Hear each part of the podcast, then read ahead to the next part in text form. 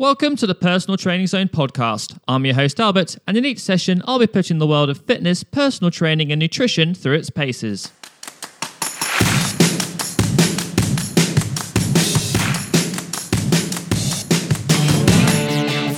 How to succeed in the gym. Now, this isn't as complicated as many people may think. It comes down to some very, very basic fundamentals but if you get them wrong or you don't spend the time in the very, very beginning to set yourself up, then you can set yourself up for failure, I'm afraid. Um, the first of these is basically to have your plan. So you've got your plan that we've talked about in previous sessions and just follow it.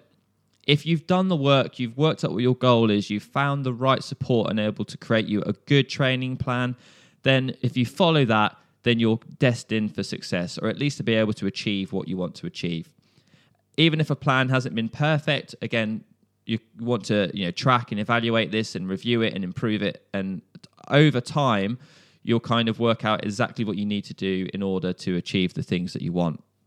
So have a plan, follow that plan. That's what it's there for. It takes out the guesswork. Uh, execute, you shall succeed.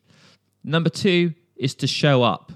So you can have the best plan in the world, you can have the best goals in the world, you can be motivated, but if you don't show up, then ultimately uh, you're not going to achieve it. Um, there becomes a point where you have to put the kind of the paperwork into action. So literally, use your plan, execute the plan, show up. I recommend to clients when they first start coming to the gym the first time, just just get used to going three times a week. Build a habit. Um, and I remember hearing a story um, from one of my fellow trainers, and he just said uh, he knew a guy who used to come to the gym, and for the first month, all he did was just turn up. He turned up four times a week, and that was just to build the habit of going to the gym. He'd go in, he'd maybe do like one exercise, and then he'd leave. But for him, it was more important about showing up and kind of getting into that routine than it was about the exercises that he was that he was doing. And then over the following months, he obviously implemented more of a serious training plan. Um, I don't necessarily recommend going and doing the five minute thing, but if you're going, just you know, just get there and go. That's great commitment. So show up to going to the gym, and then be consistent and patient. This is probably the most underrated thing when it comes to to fitness or wellness or sports.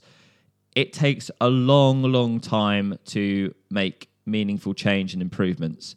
If you are someone who's in their 40s or 50s or 60s and you've had, you know, decades of poor eating habits or not being that active, it's going to take more than a 12 week weight loss plan to completely change your lifestyle. And this is why it's important to to build that consistency and also to take the time. Everyone wants to get everything done super quick. They want to lose weight really fast, want to build muscle really quickly and sadly, it it just it just doesn't happen. Um, these transformations you may see, some of them are enhanced by people who've taken uh, substances like steroids. Um, some people have god level genetics where, yes, if they look at a dumbbell, their muscles do grow. Um, but yeah, it took you a long time to get to the point where you're at now, and it's going to take a while to unpick unhealthy habits and also build up the new, healthy, sustainable ones that you're looking for. So just be consistent, be patient, follow the plan, turn up to the gym, and that's all you really need to succeed.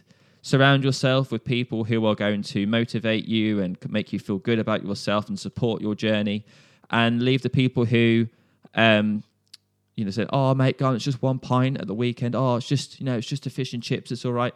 If that's not what you want, and it's going to take you away from your goals, you kind of remove that negativity from your life. So be consistent, be patient, show up to the gym, work hard, and you shall succeed. In the next session, I'm going to be talking about more kind of how to actually be motivated in the gym, whether that be in an actual workout. You might find out that you're feeling a bit flat in a workout. It can be when life gets really stressful. So, next time, how to stay motivated in the gym. See you then.